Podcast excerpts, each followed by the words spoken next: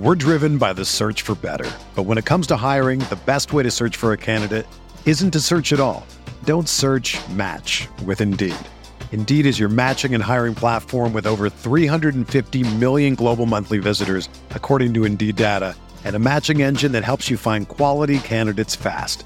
Ditch the busy work. Use Indeed for scheduling, screening, and messaging so you can connect with candidates faster. Leveraging over 140 million qualifications and preferences every day, Indeed's matching engine is constantly learning from your preferences, so the more you use Indeed, the better it gets. Join more than 3.5 million businesses worldwide that use Indeed to hire great talent fast. And listeners of this show will get a $75 sponsored job credit to get your jobs more visibility at Indeed.com slash BlueWire. Just go to Indeed.com slash BlueWire right now and support our show by saying that you heard about Indeed on this podcast. That's Indeed.com slash BlueWire. Terms and conditions apply. Need to hire? You need Indeed. This podcast episode is brought to you by Coors Light. These days, everything is go, go, go. It's nonstop hustle all the time. Work, friends, family expect you to be on 24 7. Well, sometimes you just need to reach for a Coors Light because it's made to chill. Coors Light is cold lagered, cold filtered, and cold packaged. It's as crisp and refreshing as the Colorado Rockies. It is literally made to chill. Coors Light is the one I choose when I need to unwind. So when you want to hit reset, reach for the beer that's made to chill. Get Coors Light in the new look delivered straight to your door with Drizly or Instacart. Celebrate responsibly. Coors Brewing Company, Golden, Colorado. Arteta!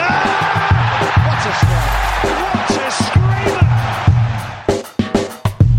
Zola! And a fantastic goal! Arsenal back in it! And here's Limpar, lines it up, finds the net. Arsenal in front. What's the best way to thank a podcast member who steps in and fills in for you as host?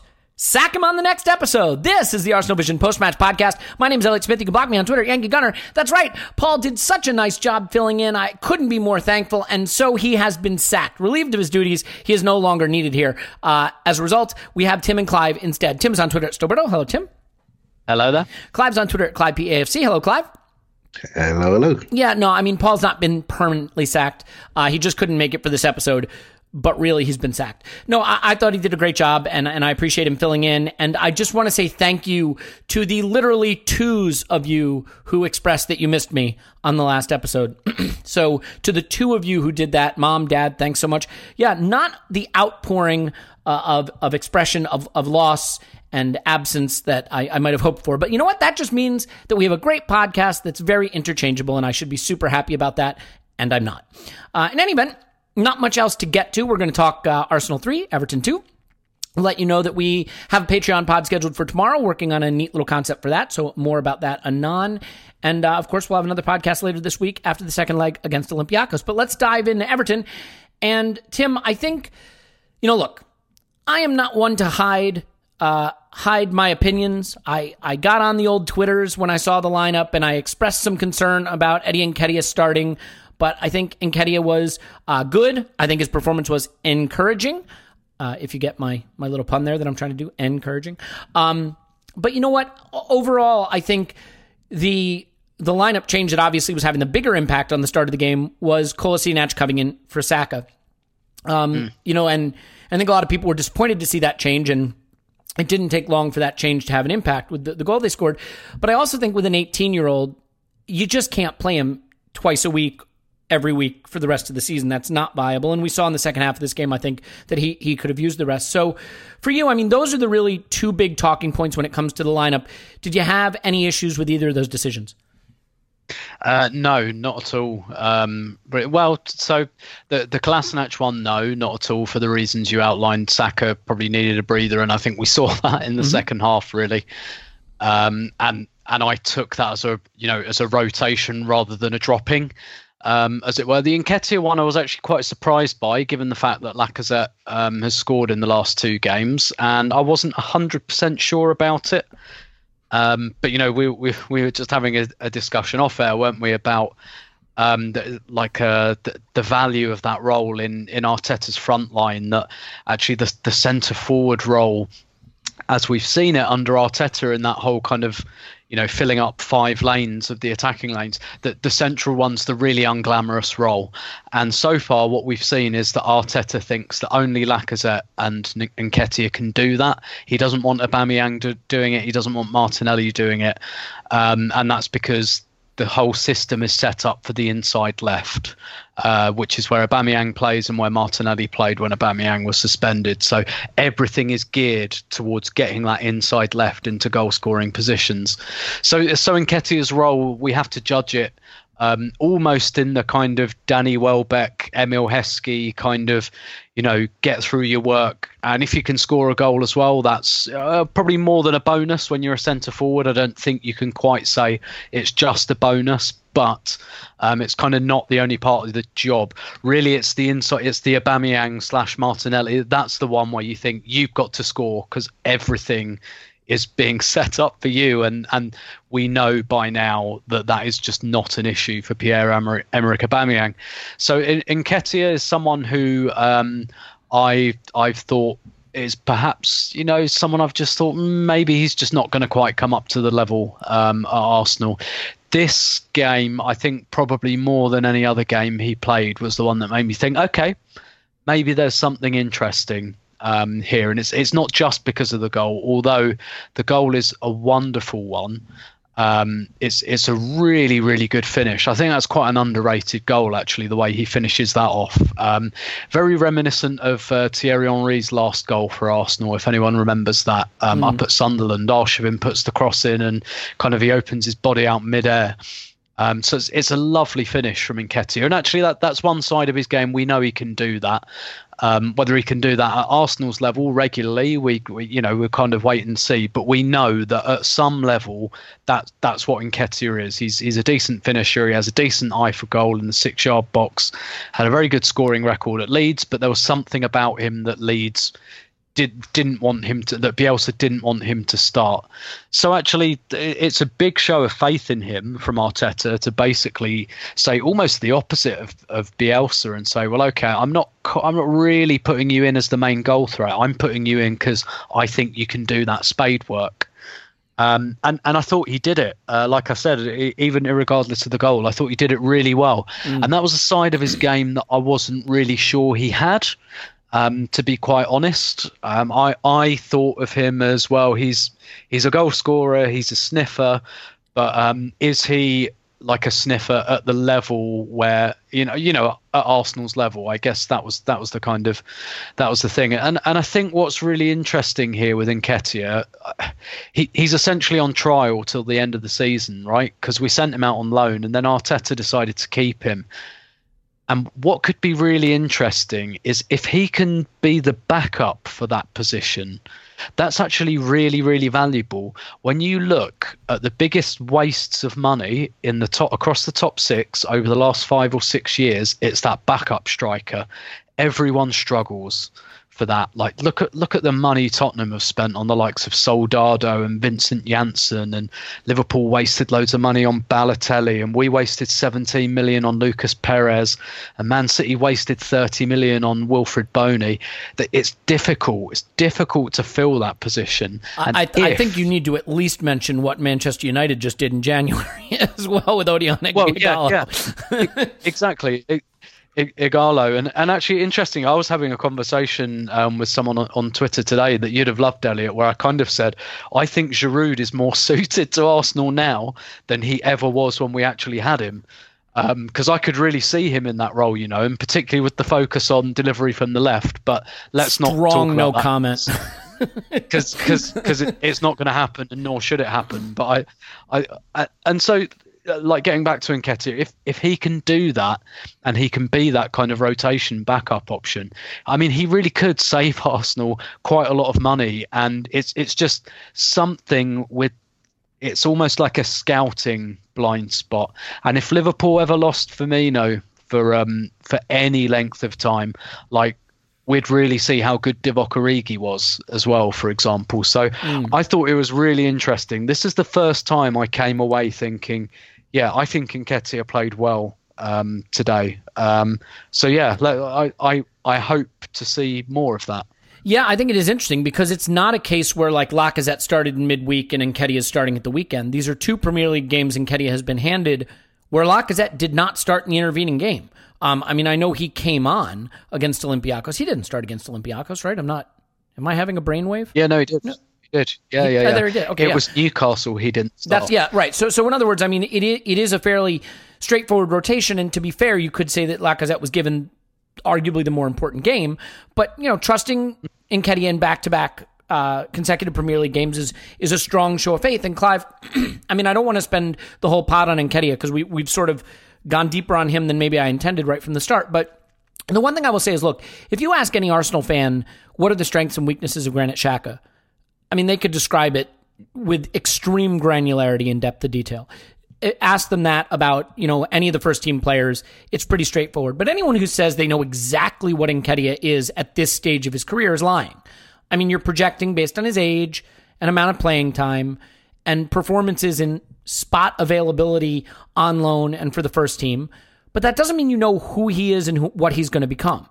And so if Mikel Arteta was that wowed by him in January that he wanted to keep him and has been wowed by him enough to start him in consecutive Premier League games, then maybe, even if we have biases, and I will admit that mine has been, like Tim expressed, not quite sure he's going to make it at Arsenal level, but maybe given how little we really know about him and how much faith Arteta clearly has in him, and Arteta's been around some of the best players in the world for the past couple of seasons, that maybe we just need to give him the benefit of the doubt for a little while. Yeah, what you need to do is probably just think about how he's being used and how the team is playing. So, so what's changed since Arteta's come along? I'm not going to go for everything because so much has changed. But what has changed is we're defending more as a, as a team from the front. And he's as good as any from a front pressing perspective. He's really sprinty, works very hard. And he's probably, you know, he's very, very sharp in the box. So I thought about this. I thought, well, why are we playing Lacazette away and playing in Nketiah at home. I thought, well, actually, that makes a lot of sense. You've got a young kid, settle him down at home, right, where he's in surroundings.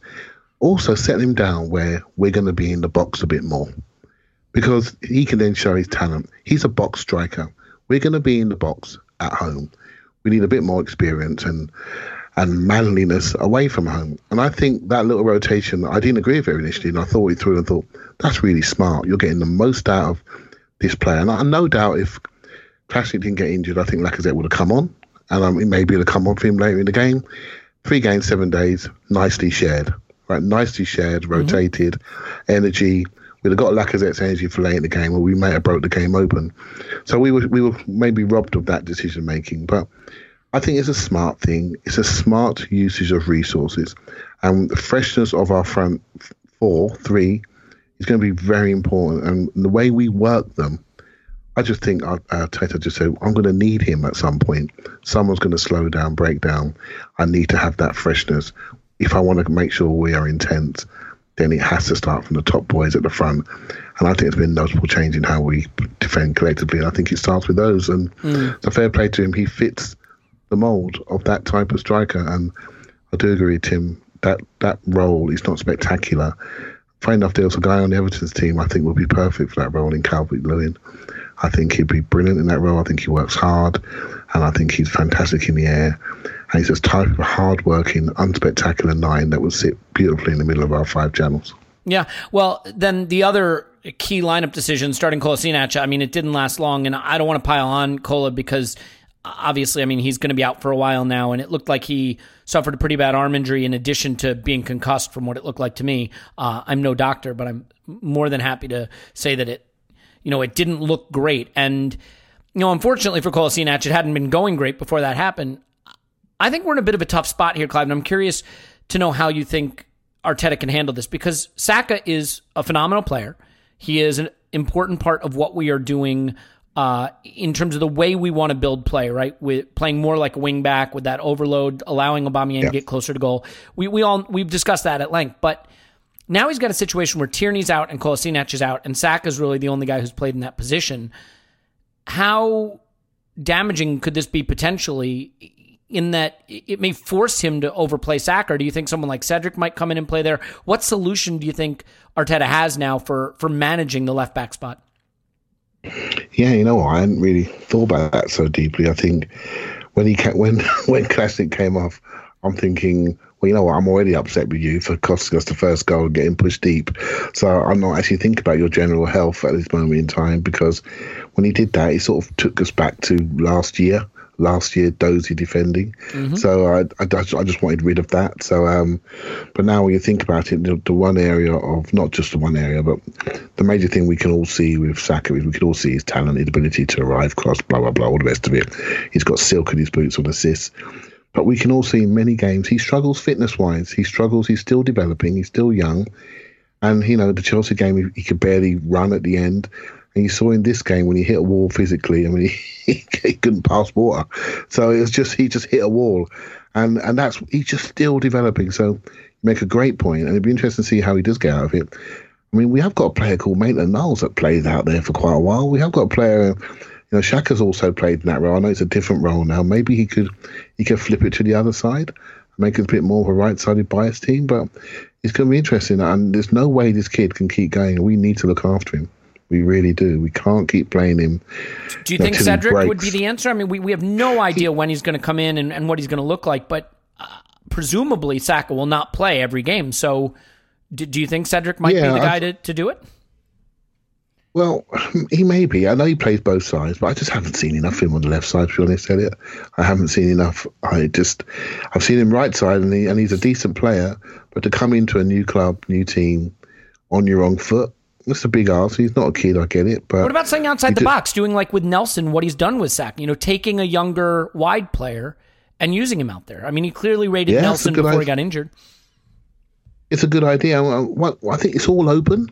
I think that at the moment, I notice it's very much in this game. I don't know if Tim you called it in the stadium, but it's almost like the team is working in zones. They almost know when somebody comes out of a zone, someone else runs into that zone. Like they know exactly where they need to be in possession and out of possession. You see them pointing, get back in there, pointing to the next pass, pointing to the pattern whatever comes in, I think they're going to understand the role that's required, and that, and so to me, we can we can always judge the performance, but understanding what what we're seeing, the players understanding what's required, and everyone working to a common goal and pattern is more important. And I think the pattern is being set in what we do. The quality may change with a different person delivering. We may have to deliver off the right foot, etc. We may have to underlap a little bit more. But I do think there's a collective understanding and clarity of playing style. I think where whoever comes in, I think they'll be able to adapt up to a certain point. Yeah, I, I would I would certainly hope so. And I think you raise an interesting point though, which is if Saka becomes a, player who we want to pick and choose where we use him in the games where we go with another solution, do we flip the bias to the right side and emphasize uh, Pepe and Bellerin a little more with Bellerin overlapping and the the left sided fullback, sometimes referred to as the left back uh, in football, maybe uh, playing a little more of that inside role that, that Bellerin's played. So, uh, Tim, I mean, look, I, I cannot possibly explain what was going on in Kolasinac's head the way he defended that set piece. And I, I think there was some weak jumps from the center backs, and I thought Leno could do better. But at the end of the day, the response the team showed was excellent. And I, I almost wonder if it was helpful to us going down a goal early because the funny thing is we played we played a little more in the first half against Everton after going down a goal like we did against Newcastle in that second half. I thought it was one of the best halves we've had under Arteta in terms of in possession, building play, uh, moving through the thirds, playing out from the press. I was really impressed by it. And I think the player who we have to just immediately praise because we've kind of gotten to the point where we just expect him to be good, and so we don't spend a lot of the podcast on him. I think we have to spend some time on Aubameyang. Um, it could be his final season at Arsenal. He is probably going to go down as the best player to play for Arsenal in the modern era while the team was complete shit. um, but but he deserves the credit. I thought this was a captain's performance front to back. Like he he tracked back. He was making tackles and winning the ball back. He was putting in crosses. He was getting on the end of moves. He was making incredible runs. For that for the first goal he scores, he does a the tip the classical thing you hear people say like one run for the defender one run for himself right so he mm. he runs to close the space to the defender runs at him that keeps him on side and sort of conceals the movement and then the second run is in behind Luiz finds him brilliantly but that finish that that's a Thierry Henry goal all over and mm. I, I just thought that this in terms of application from a guy who plays every game um, every minute of every game uh, right down to execution. I mean, his class was really the difference in this one for me. Yeah, yeah, it was. Um, I'm sorry, yeah, I know there wasn't I mean, a question at the end of that. I just No, no, no. it's your turn to praise him now. but um, but if you look at the xG um, for this game, right, and you look at the big chances, I mean, Ever- Everton outdid us on xG. I, th- I think that like by more than a goal, um, which you know, given that xG is made up of fractions, effectively, that's that's fairly significant. Um, and you know, Dominic Calvert-Lewin had three big chances and scored one of them, and um, Aubameyang had two big chances and scored both. Um, I, I think what's interesting actually as well, uh, like you say, it, it's kind of almost difficult to talk about him because he's so he's just so consistent, um, and you know, and that's that's as well not just goal scoring but physically consistent, available. Like you say, he's never subbed. Um, but I- I actually think something that has changed a little bit this year. Um, maybe it's my imagination and the numbers don't bear this out. I think he's become more clinical because I, I just I don't remember. Do you remember last season? Like he scored a lot of goals, but he missed a lot of sitters. The whole narrative around him for a while, right up through the missed penalty against Spurs, was uh, you know this Yeah. Aubameyang guy is a serial misser. I mean, if you remember, he had the big missed chances Yeah, against yeah. Chelsea early in the season too. Yeah, Yeah, yeah, exactly, and and it was kind of true. It was just the the, the counter argument was, well, yeah, because he just gets loads of chances because his movement's so good. But I, I don't I don't know. Maybe I'm imagining it, and someone will tell me that the data doesn't bear this out. But I, I feel like he's been converting um, pretty much constantly this season, and, and that that's that's kind of gone. And you know now we're getting um, we're getting some headed goals from him as well, and you know the headers he scored a lot of them not just about movement, but that kind of physical desire. Um, and and the thing is about Aubameyang as well. Like I, I remember someone, I can't remember who it was. It was a defender who played in the Premier League, and this was about 2002, and he was on soccer uh, like uh, goals on Sunday or something, and Henry had scored a couple of goals that weekend, like he always did.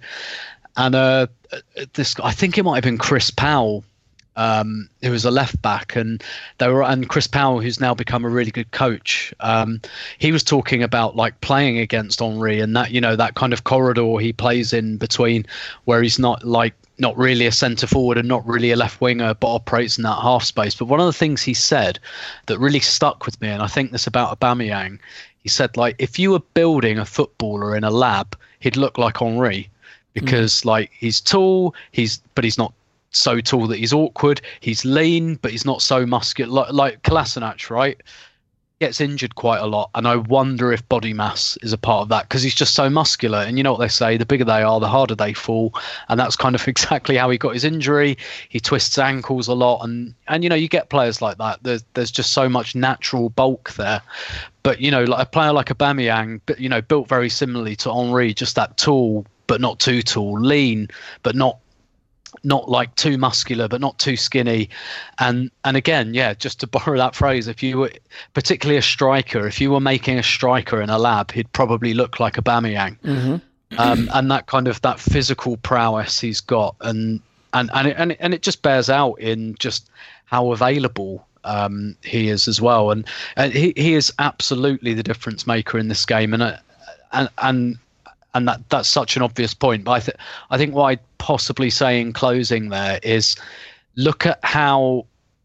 And and so part of this is just because Everton play Richarlison kind of off that left side um, as a second striker, and that's where a lot of their play naturally goes. But look at how exposed we looked on that side, where perhaps Pepe doesn't really get back and help Bellerin out, and there's there's lots of space there and look at what Everton did down the right side.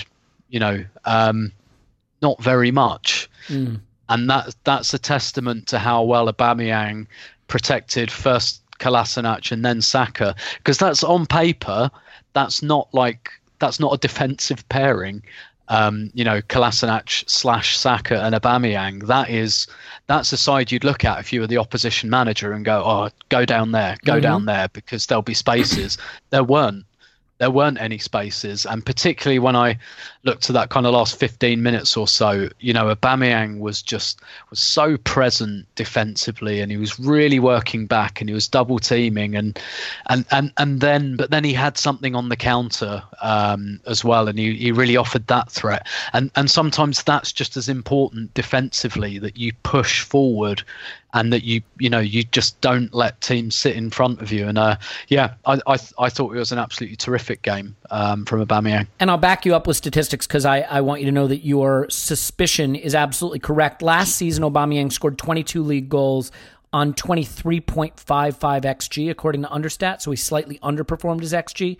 This season so far, 17 league goals on just 12.1 xG, so massively uh, outperforming his xG, which you know at, at least suggests that um, he's doing an exceptional job taking his chances. Which can I um, yeah, can I please. also just sorry make make it like a, a, a really quick point on the Please, defending yeah. of set pieces because um I, you know.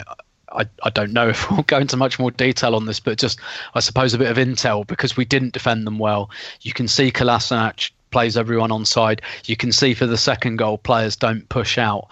Um, Yerry Mina, the Everton centre half, like fuck knows why Everton haven't have just have not unlocked his potential from set pieces. When Yerry Mina played for Palmeiras in his uh, final season there, he scored 11 goals, I think, Wow. from from corners, from set pieces. He is a prolific goal scorer and a prolific threat from corners, and I really don't understand how Everton haven't unlocked this more.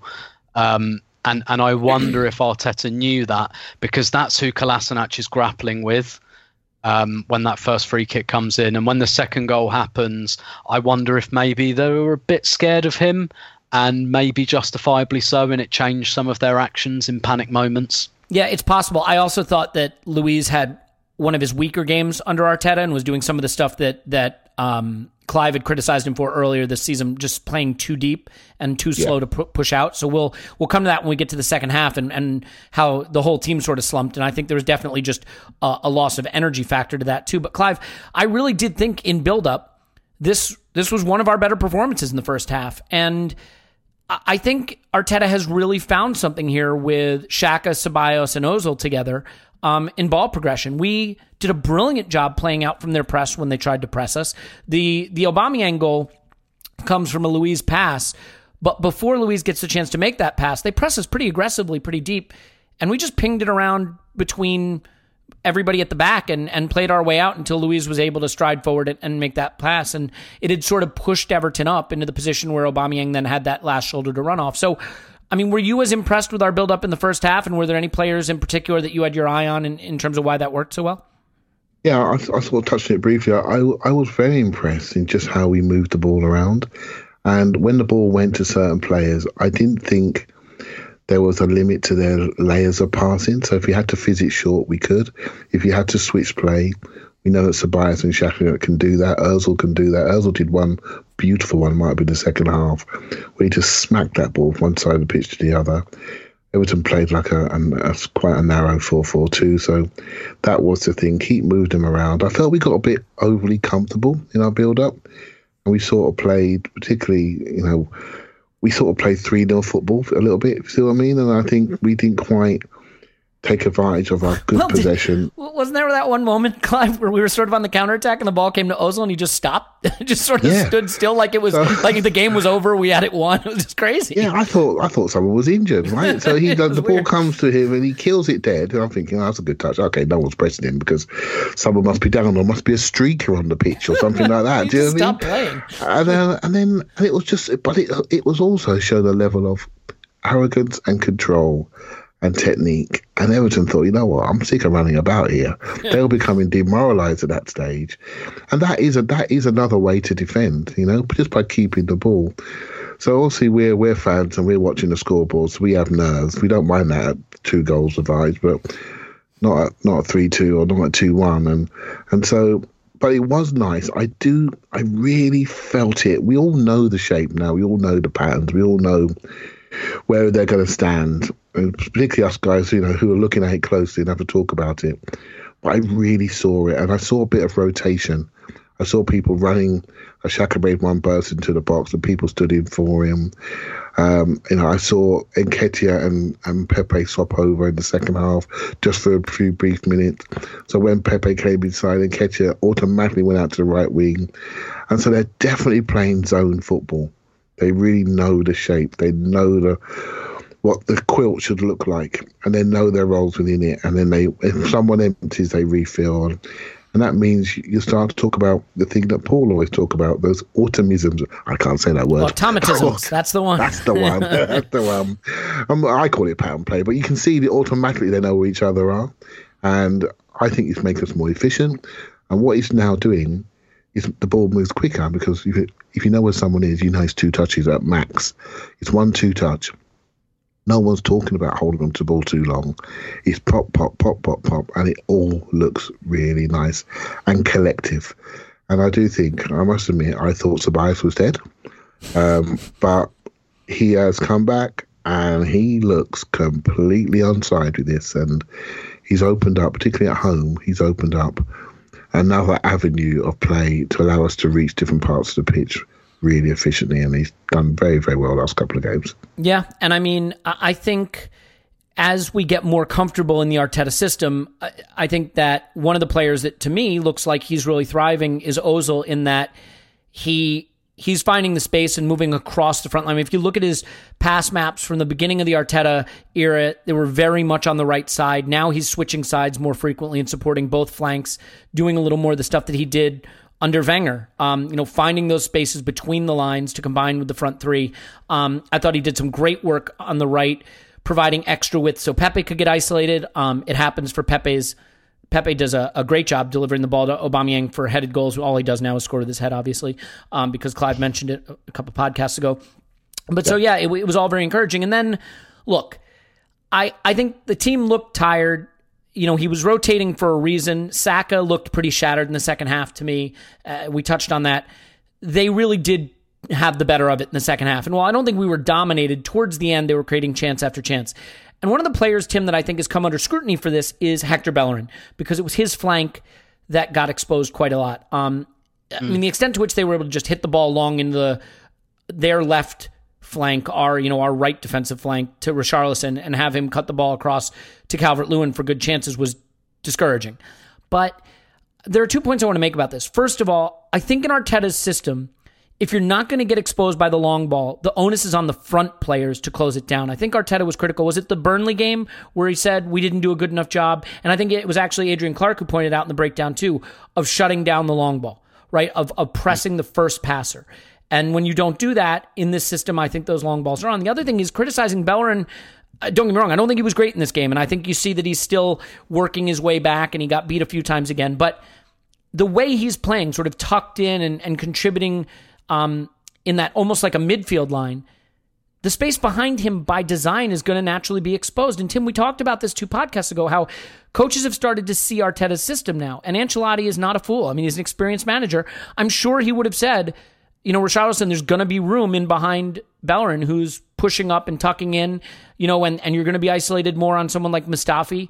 We're going to hit it long to you. I mean, do you, do you think Bellerin was really poor? Or do you think some of this is the system getting a little bit exposed where it's weak? Yeah, there's a little bit of that. There's a little bit of that. That's how Everton play. Um, I'd urge anyone to go back and watch. I think I'm right in saying the last goal they scored before the break against Crystal Palace, and it's Richarlison powering down the left hand side and and cutting in. Um, that that's where their power is. That that's who they're kind of. Um, you know, Richarlison's their their most dangerous player and their best player. So that that's something they kind of do naturally anyway. Uh, like I said earlier, I think that's partly um, just part of the deal you do when you play Pepe as well. You, you're not gonna you're not gonna get the doggies uh, going back, and, and you're not going to get him kind of really shutting down the long ball, mm. um, as you put it. Um, I think you're right. I think there's also the issue that Bellerin is is you know tucking in, and yeah, and so so there's a bit of a gap there. I, and I also think that um, with Bellerin as well, there's there's the additional and probably the most significant thing here is that we're like I think people, I think we we really have to change the expectations here, just of people coming back from ACLs in general. Um, I, would really urge people to uh, read a piece that James McNicholas wrote about this in the Athletic, um, where where he spoke to a few players, you know, coming back from ACLs. I've spoken to a few players in the women's team around this. Um, after you come back, you can basically add on another year before you see the best of that player.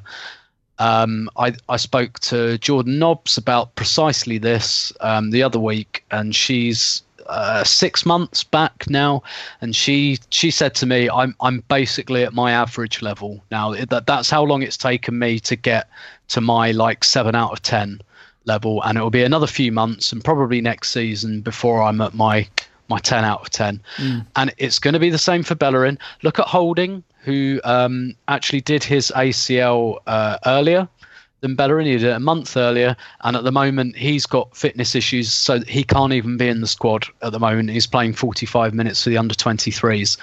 People have to realise that when you come back from an ACL, your comeback is not that's not the comeback and it's not two or three games either. Because i think people are savvy enough to say oh yeah well you know they won't be back straight away. But then like within three weeks it's like right come on where are they? Oh no they're finished they're crap.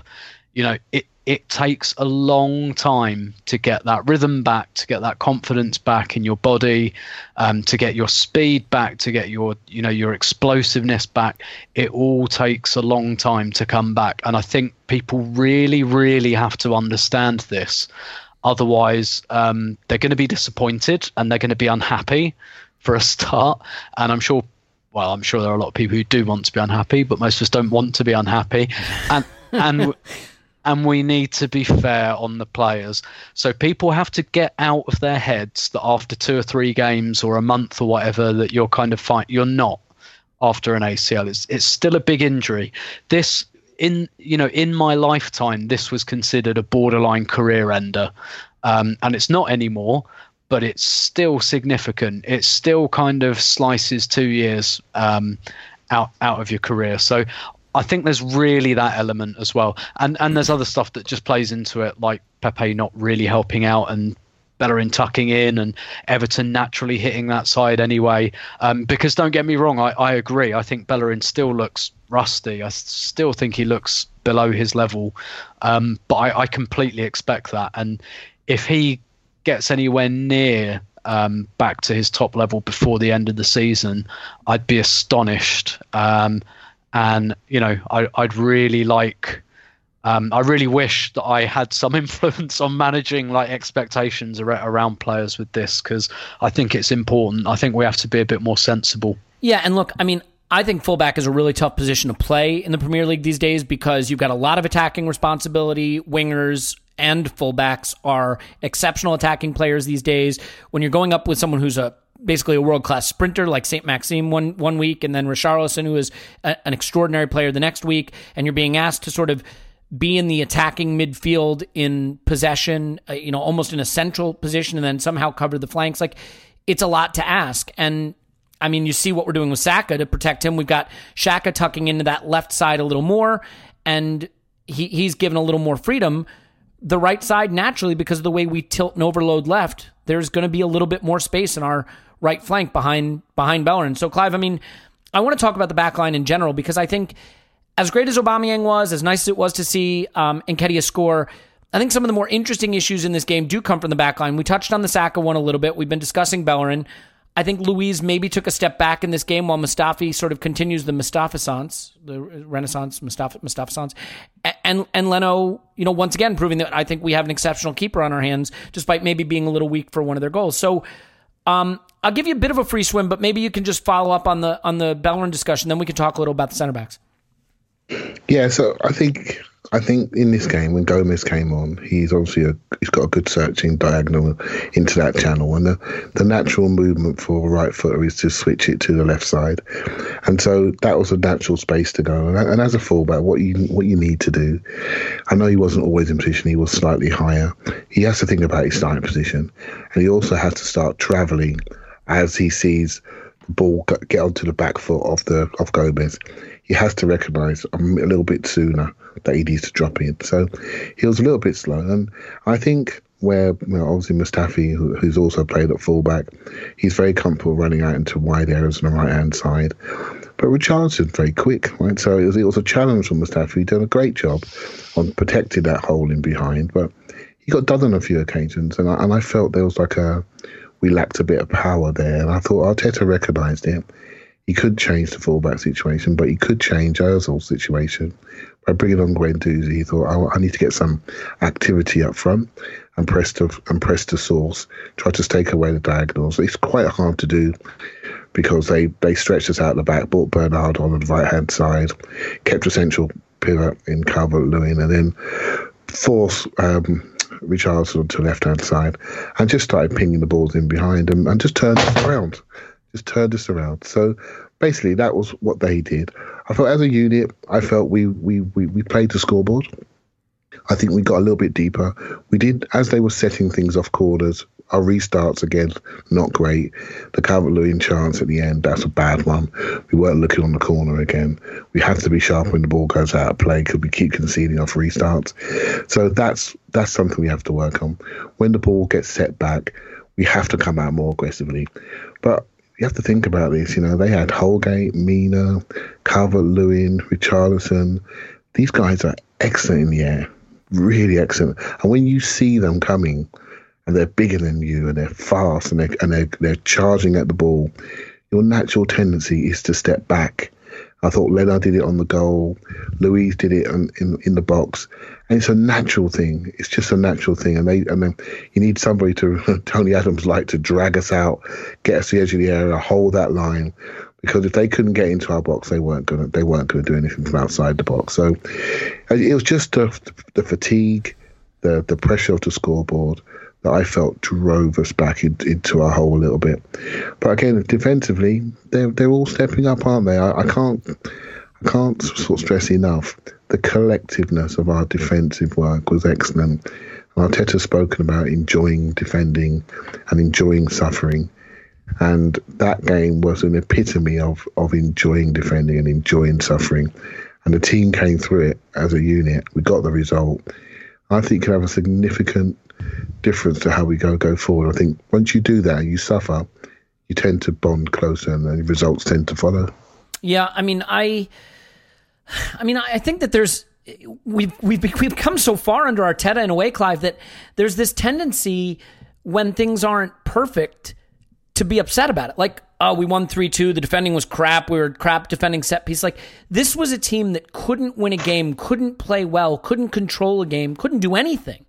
And now we're, you know, three wins on the spin, three wins on the bounce, on the trot in a row, however you say that, whatever your your um you know way of way of saying Yeah, all right, that's the one.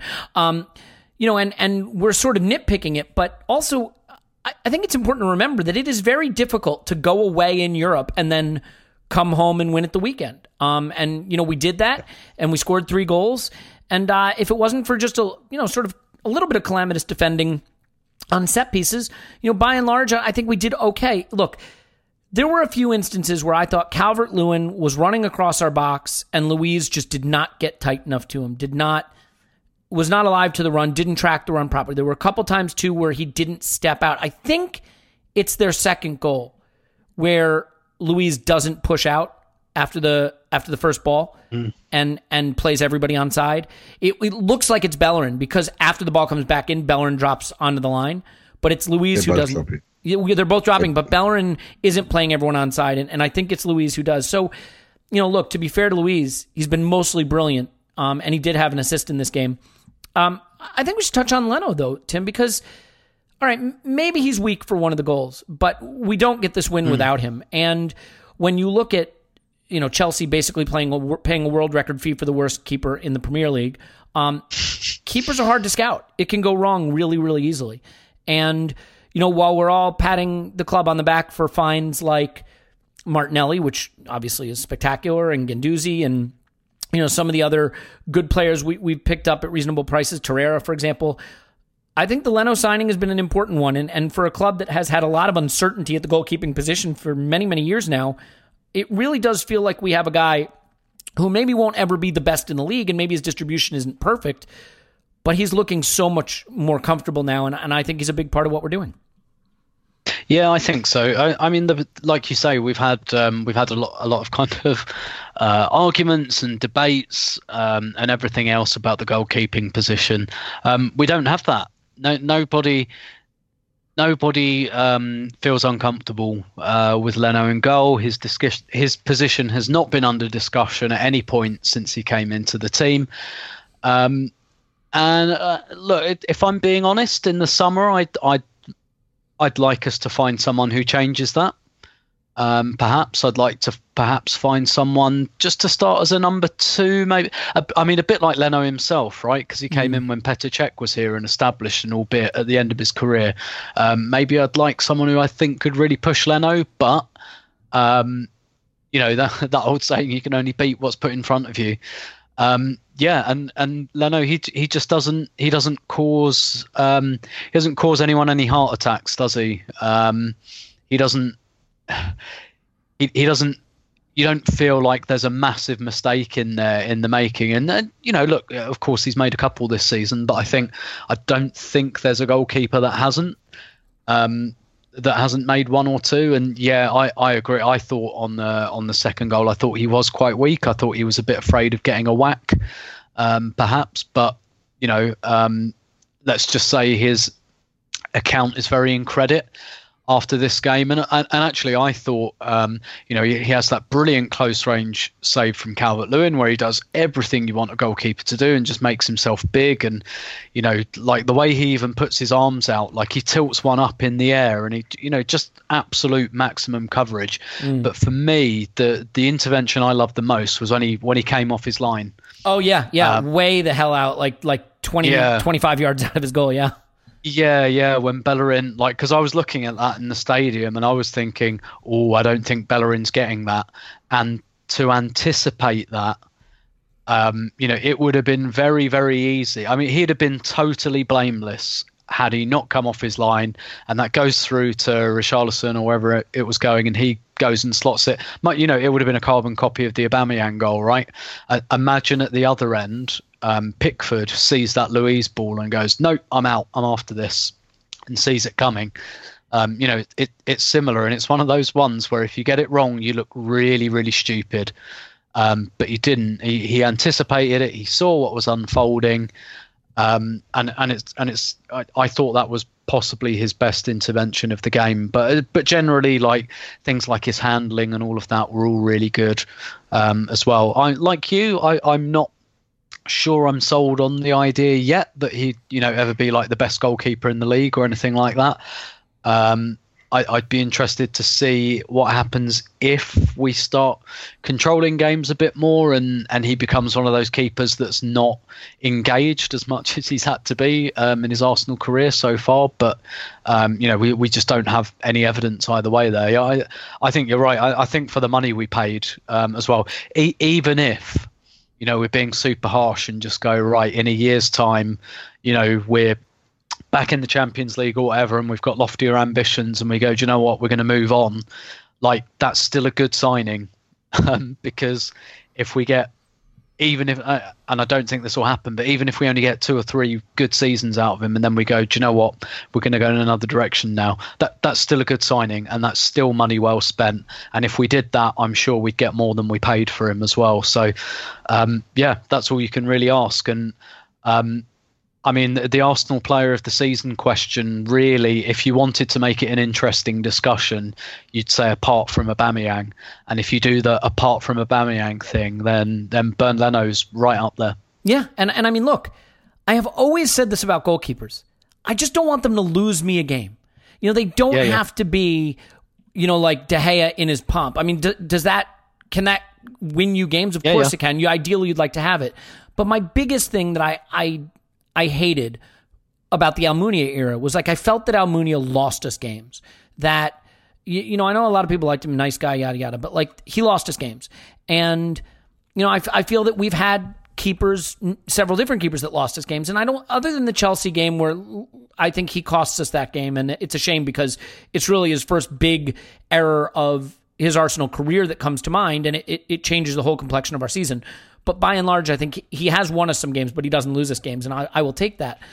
Um, mm. You know, the other thing I will say is I thought when we first started playing out from the back under Emery, it didn't look great and he didn't look super comfortable doing it. I think he looks a lot more comfortable with the ball at his feet now, passing out from the back. So I think that's something the modern keeper has to be able to do. He's still not a good long distributor of the ball, but I think playing out from the back, he looks a lot more comfortable than he did, and that's really important in modern football.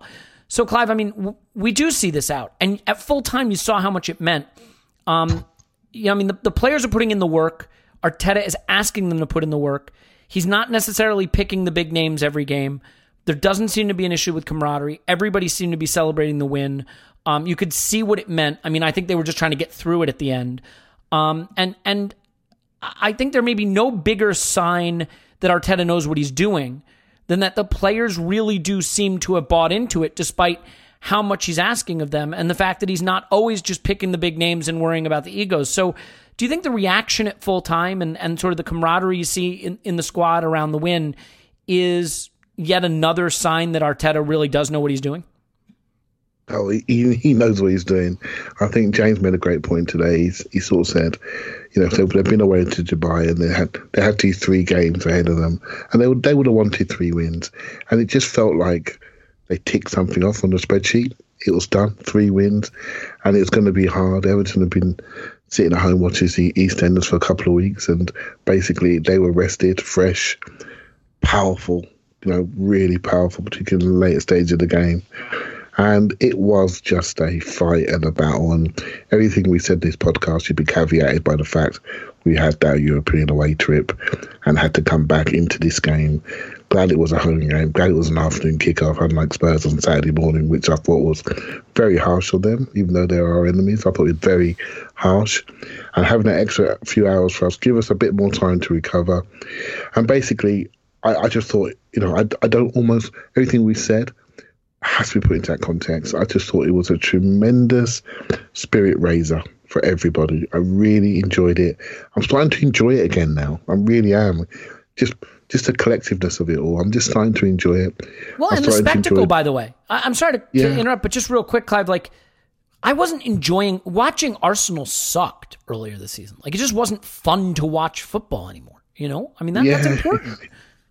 It is. It is important, and because uh, you know we're all football geeks, right? So we can always find something to like because we enjoy even the things that are not so good. We can analyze it, etc. And but just a general feeling of you know, of supporting something again that you feel is going in the right direction. It just makes life a lot better for for everybody. It just feels like we're progressing, and just and to see a you know, group of men just buy into this and start to reconnect back to the fan base because that's what it's all about. This is a football club, right? And we need the players, we need the club, we need the fans, all to be reconnected.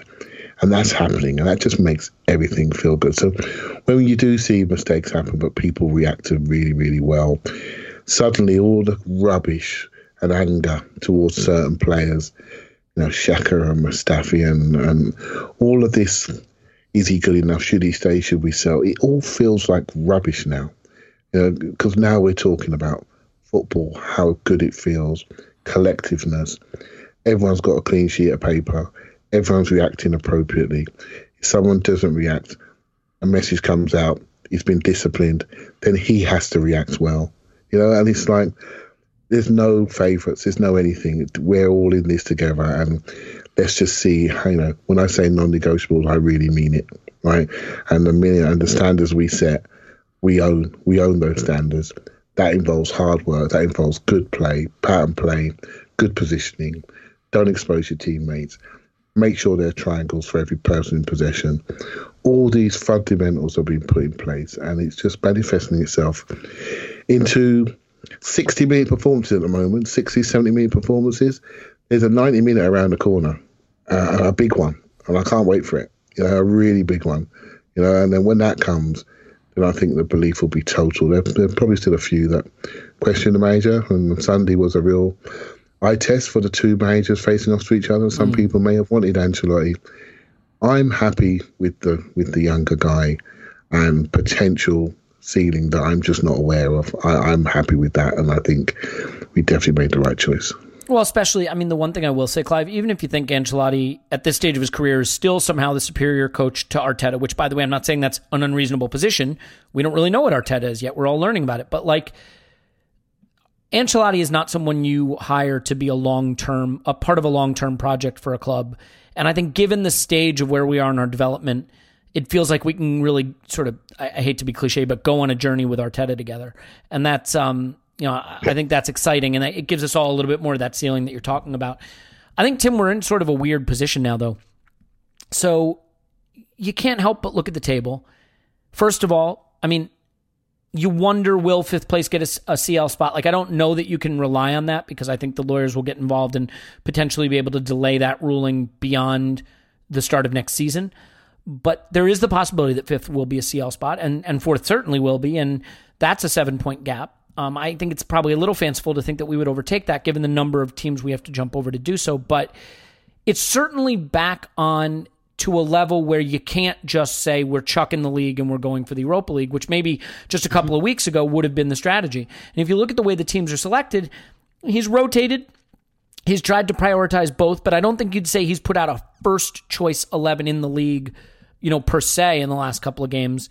Um, do you think now he's in sort of a tough situation where maybe the league has come back into being a priority in a way that has to influence and, and potentially change his plans for how to set up the team from midweek to weekend? No, I, I think it's but I think it's much better this way. Um, so I think we can overthink these these things. Is it um, good to still have a league season to care about? I, I mean, ultimately, right? Players and managers they they don't want dead games. They don't want yeah. that. Um, I was um, so I, I mean I, have been at uh, London Colney today and, and, talking to Jordan Nobbs again, and, and this question came up about like uh, the schedules getting bigger for for women's football and all of that. And you know, and she was like, "Yeah, but that's great. I'm a football player, and I want to play football. Like it's not." You know, it's it. That's not a problem for me. Was basically the message, and and and I think there's something in that that that players and managers they want every game to be competitive, and, and I, th- I think it helps them anyway. Um, I th- I think that would I think Arteta will find that helpful. Um, just to get that momentum and galvanize people. And like you said, we're trying to go on a journey with him here. He's, you know, he's he can't relax and think he's got the total buy-in of the players. There's there's good evidence there that he has it, um, but you could lose it quickly. And I think if you've got like a sea of dead rubber games, I think it's more difficult to do that. I, I think also there's an important point here that we actually have a big squad. Um, I think this has gone quite unremarked on. Look at who didn't make the 18 uh, this weekend. Joe Willock didn't make it. Gabriel Martinelli didn't make it. Ainsley Maitland Niles didn't make it. We've got Suarez and Pablo Mari who aren't fit yet. We've got Kieran Tierney started uh, started full training, um, and the the prognosis was always March for him. We we've got quite a big squad, and what we don't have anymore um, is this kind of this thing we had at the end of the Wenger era, where we had like Wilshere and Coquelin and Giroud and Walcott and these kind of players who were on the way out, and and Debuchy and like guys who were Mertesacker was at the end. You know, we had like a very definite second eleven and Elneny and you know. Mm. I'm not going to reel them all off now, but we don't really have that anymore. I think there's a, a bigger democracy there, and there's the potential for gentle rotation there. So we don't have to make eight, nine changes. We can just make two or three every game. Kolasinac in, you know, for example, Nketiah in, Martinelli, uh, you know, sit Martinelli out for one game, bring him in for another. I, I, think there's there's a lot of potential there for, for squad management and the the size of the squad is such. Like even at centre half now, because Mustafi is now not just considered part of the squad, part of the starting eleven. For the moment, we're really really well stacked um, at centre back. Like once Pablo Mari is considered fit enough um, you know, there's there's another option in there um, that we can bring in, and we can probably like not worry about Rob Holding. So we've gone from perhaps a month ago thinking, Christ, we're all out of centre backs, and now things have just calmed down a little bit in that respect. And even when we're picking up injuries, you know, Kolasinac is injured. Well, we've got Saka and Tierney's going to be back in a couple of weeks. So I, I, I think it, I think it's it's for the best this way. And if Arteta's really trying to sell his his projects to his players and his fans, having something I, I, think it's the ideal situation, right? Because in the league he's got something to go for, but he's not going to be enormously judged if he doesn't get it. Because just the it's just the fact that we're in with even a squeak or a shout is is you know is galvanizing because a lot of us had given up on the idea that there was anything left in this Premier League season. So, you know, he I think he's almost got the ideal scenario in that there's still something to go for, but it's it's almost a free swing. Well, no, it's not almost. It is. It's a total free swing. Um, and and I think that I think that's something that's hugely helpful for him, and I think it would have been bad if we'd fallen into this kind of well the Premier League season's a write off we're going to finish tenth so fuck it, let's go for the Europa League. I don't think that works. Mm. I, I, really, really don't. I don't think it works. I don't think it works when you get into a situation where you're only going for one competition. I just, I struggle to think of examples um, from any team, let alone Arsenal, where where that's really, really worked. Um, you know, there might be a few um, but I, I don't think that's ever been the reason someone's got their target. I don't think anyone's ever thought, oh, thank thank God, like we had all these dead rubbers, um, just to play like our second eleven. And and the other thing that happens then is you lose a bit of that democracy that Arteta's trying to bring in. Because if you have clear priorities, or sorry, you clearly deprioritize something, then those players who come into that second eleven they kind of this is what happened in Wenger's last year, right? They yep, they absolutely. know mm-hmm. They know they're out to pasture, and what he wants at the moment is Ceballos. Couple of weeks, you're out. No, actually, you're training really well. You're in again. You know, he wants to keep this kind of culture going. So I, I think it's a really good thing for him. Yeah, and not to go all small club mentality, but like even if maybe fourth is beyond our reach, finishing above Spurs looks really doable. Three points ahead of us um, in you know in a bit of a free fall maybe coming now with Kane and Son both injured. I think it could be tough for them, and, and I'm not saying finishing above Tottenham should be what a club of our size aspires to, but it would be a nice little fillip for us uh, in the league season, and something that I think again would just buoy the fans and feel good about what Arteta is achieving, and and that certainly is achievable. Um, you know, we we get lucky too. What's interesting, you guys, is the FA Cup has sort of saved us here in a way because We've got a second leg against Olympiacos on Thursday, and then it would have been Manchester City away, but instead it's Portsmouth away on Monday. Um, before West Ham at home, Brighton away. Uh, so we've got a really interesting opportunity here if we want to go strong in the second leg of the Europa League to, to be really careful and really safe about it. We've got a perfect opportunity to then rotate heavily away to Portsmouth on Monday before playing home to West Ham. So I, I do think we got a little lucky with the schedule. One last thing, Clive, that I think is sort of sort of tickling my brain a little bit with respect to the squad is just the importance that Ceballos seems to be showing now and the way that he and Xhaka sort of work as a pair and, and Ceballos is progressing the ball well and, and bringing Ozil into play well. And while I still have tons of faith in my large adult son, Matteo Guendouzi.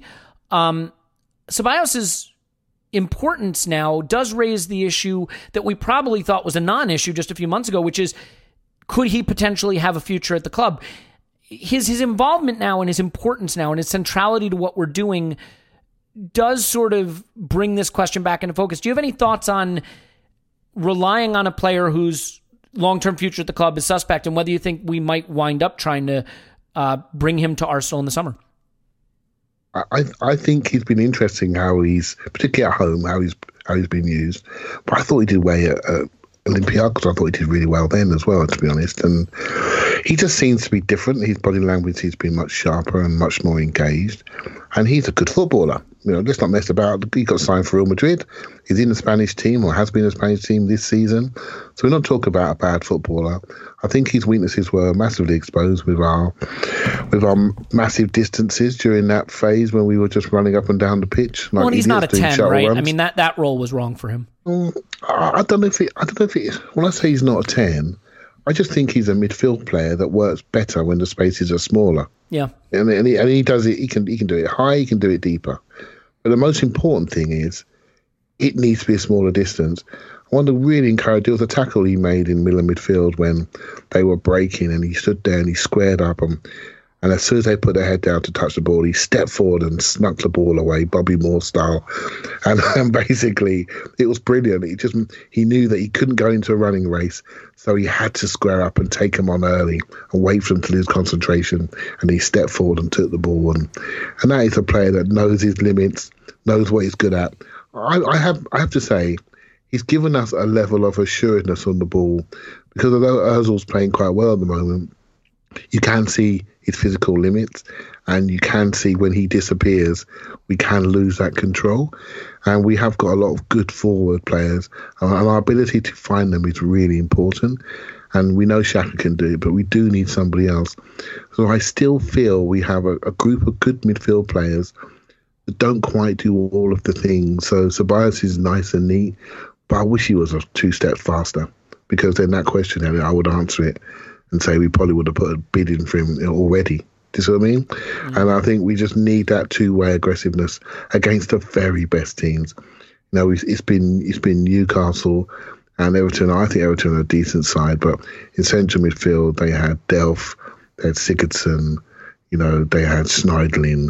They're all right. They they they're getting loads of wages, by the way, and loads of transfer fees in there, but they're not they're not the best.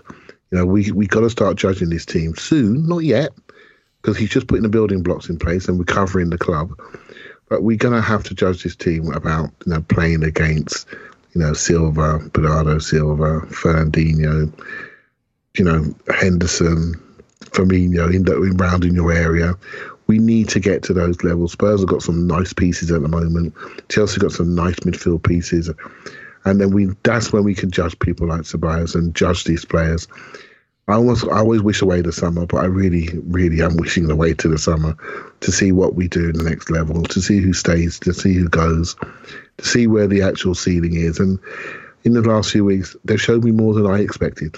I didn't expect it to feel this good with the same group of players. I did not expect the brain, did not expect the shape you know, he's just been a coaching masterclass really, and what he's what he's got out of this group so far. Yeah, and I mean, I bet you didn't expect that two of the important pieces to the Arteta Renaissance would be Mustafi and Xhaka, but there you have it. So, yeah, I, do think Xhaka is the tactical leader of this team. Mm. And he was he is the true captain of this team. Although Aubameyang played like a, a captain, we, tactically he's absolutely in charge on the pitch. You know, absolutely. What's, what's really interesting about that, Clive? I think about Emery and, and the reason he got the job. Supposedly, you know, he had this dossier on all the players and a plan for every single player. And what became pretty clear is he didn't have a plan. He didn't have a plan for most of the players. Whereas Arteta, ironically, he really clearly, if there's one player he very, very clearly had a plan for, it was Granit Xhaka to drop into that you know line of three in the first phase of build up and use him to see more of the pitch and be able to distribute long and, and keep the game in front of him. And it, you know, Xhaka is a player who has limitations, and I think that Arteta clearly understood how to hide some of those limitations and get the most out of him. So he deserves a lot of credit for that, and the player does too for rising to the challenge. So I, I think we can leave it there. We've got a, a, game midweek that is an important one, but we put ourselves in a good position there too. So hopefully, um, not a lot of drama on Thursday. We'll have a Patreon pod tomorrow and then um, a post match pod on Thursday, and possibly a live show uh, Thursday as well uh, in association with the game. So more details on that as we think of them. In any event, Tim's on Twitter at Stillberto. Thanks, Tim. My pleasure is what he would say if he was not muted. Um, I'll come back to you. Clive's on Twitter at Clive My pleasure as always. Ah, there Sorry. it is. My, my pleasure as always. That's the one. There it is.